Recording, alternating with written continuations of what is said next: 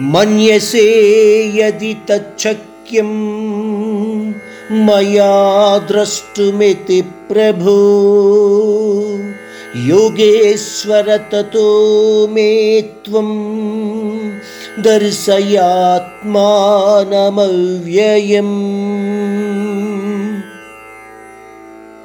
अर्जुन के मन में उस परमात्मा के सर्वव्यापक तत्व रूप को देखने की इच्छा मज़बूत हो रही है।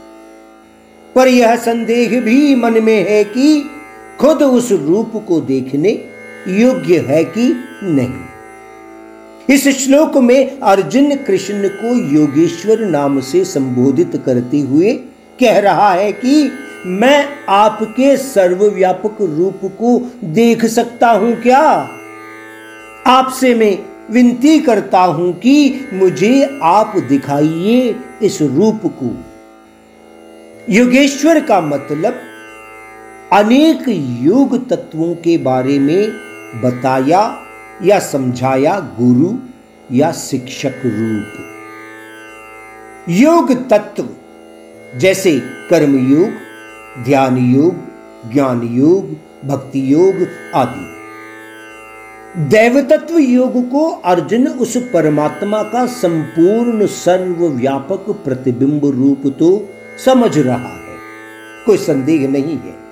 लेकिन उस रूप को देखने की इच्छा व्यक्त कर रहा है। अर्जुन की यह स्थिति हम इस प्रकार भी समझ सकते हैं, जैसे फ़िल्मों में अतिथि कलाकार पूरी कहानी को ना जान पाने के कारण उस फ़िल्म को जल्द से जल्द देखने की उत्सुक होती है। उसी प्रकार मुख्य देव तत्व विवरण को सुना अर्जुन भी देवादि देव का सर्वव्यापक रूप को देखने की उत्सुकता व्यक्त कर रहा है।